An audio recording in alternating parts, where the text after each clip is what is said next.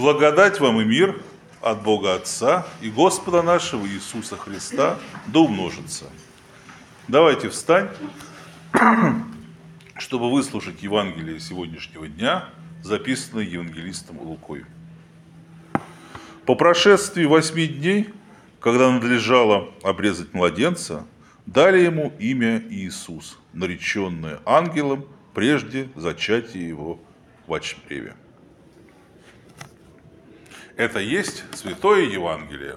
Слава тебе, Христос. Присаживайтесь, пожалуйста.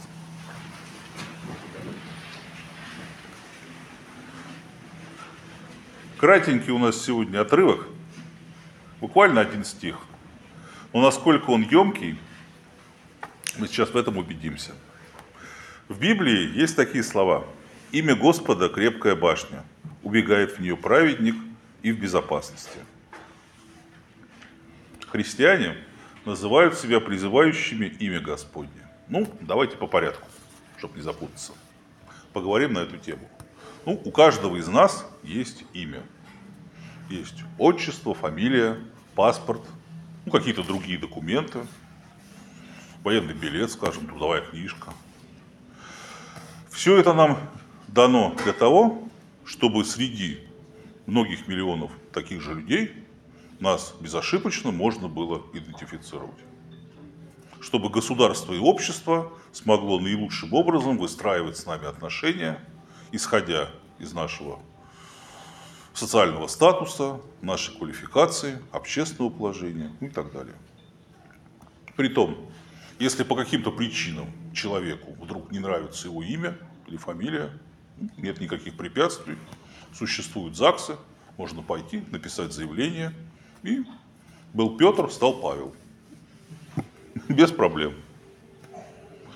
Многие этим пользуются, ну, какие-то артисты выбирают себе сценический псевдоним, который впоследствии становится их настоящей фамилией. Такие примеры есть.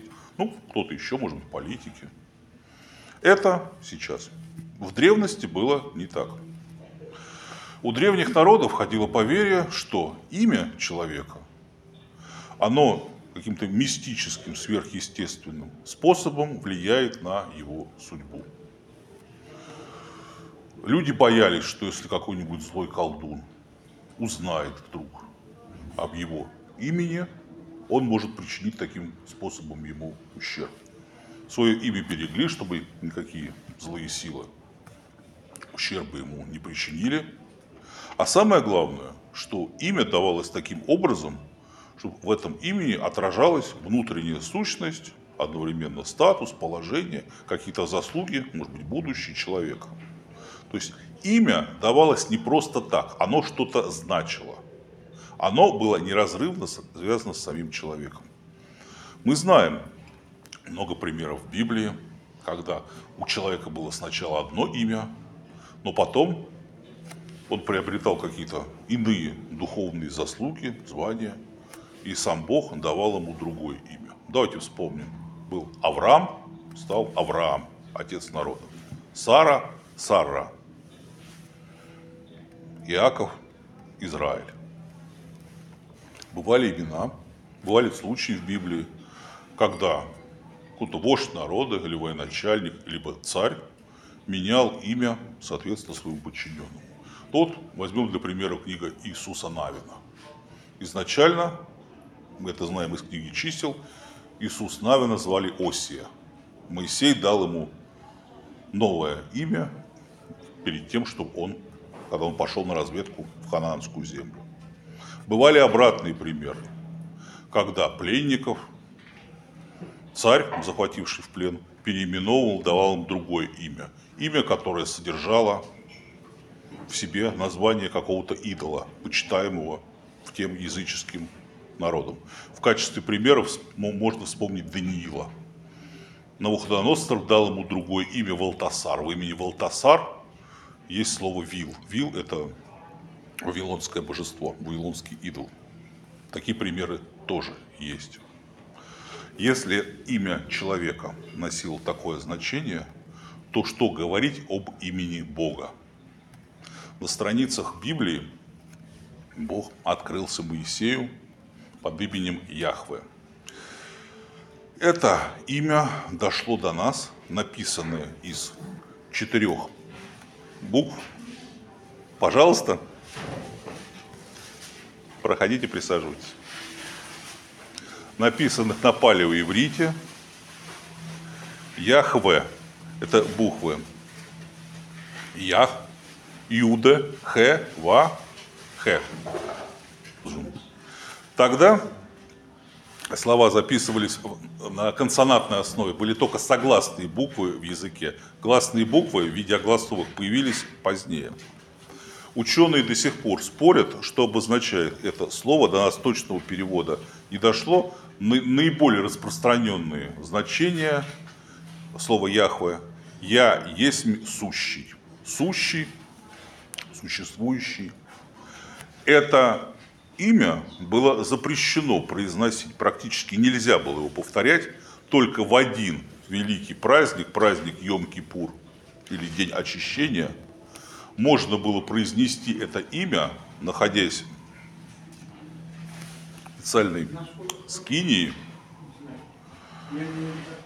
произносил его один раз в год первосвященник, перед тем, как народу Израиля отпускались его грехи. Точнее, об этом написано в книге чисел. Можете внимательно, в книге Левит, прошу прощения, почитать. Этот обряд описан. Что тогда говорить об имени? Какое ему давалось значение? Но вернемся непосредственно к нашей теме. Имя Иисус, имя греческое. На иврите оно произносится как Иешуа. Состоит из двух слов. Первое «ие» – это от слова «яхве» сокращение, и «шуа» – это глагол, который обозначает «спасать». То есть дословный перевод имя Иешуа и, соответственно, имя Иисус – это Господь спасает. Вот в этом практически скрыто все Евангелие.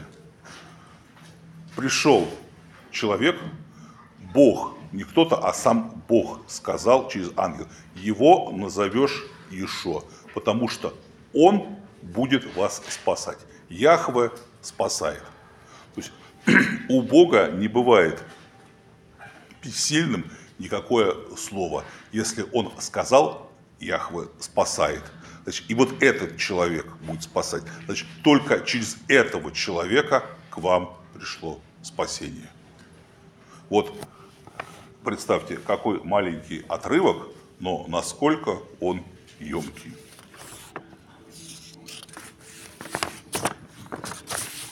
Я бы не стал излишне мистифицировать эту тему – как какого-то отдельного значения это не имеет, но тем не менее это имеет свой смысл. Смысл заключается в том, что только через Иисуса мы имеем спасение. Через Него, потому что именно об этом возместил сам Бог, а у Бога не бывает бессильным никакое слово. Несогласие – в Аусбургском исповедании сказано в четвертом артикле об оправдании верой. Люди не могут оправдаться перед Богом собственными силами, заслугами или делами, но они оправдываются даром ради Христа, верой, когда они веруют, что принимаются с благосклонностью и что их грехи прощены ради Иисуса Христа, который своей смертью искупил наши грехи. Эту веру Бог вменяет в нам, праведность перед Ним. То есть, если мы в это верим, значит, мы искуплены, мы прощены перед Богом. Но это должна быть не лицемерная, притворная, а настоящая искренняя вера. Я в самом начале сказал, что христиане называют призывающими себя, называют себя призывающими имя Господне. Призывать имя Господне – это жить этим именем. Апостол Павел говорил, уже не я живу, но живет во мне Христос. То есть старый человек прежний умер, но внутри меня возродился новый, этот возродился Иисус Христос, через которого я получил прощение, через которого я получил вечную жизнь.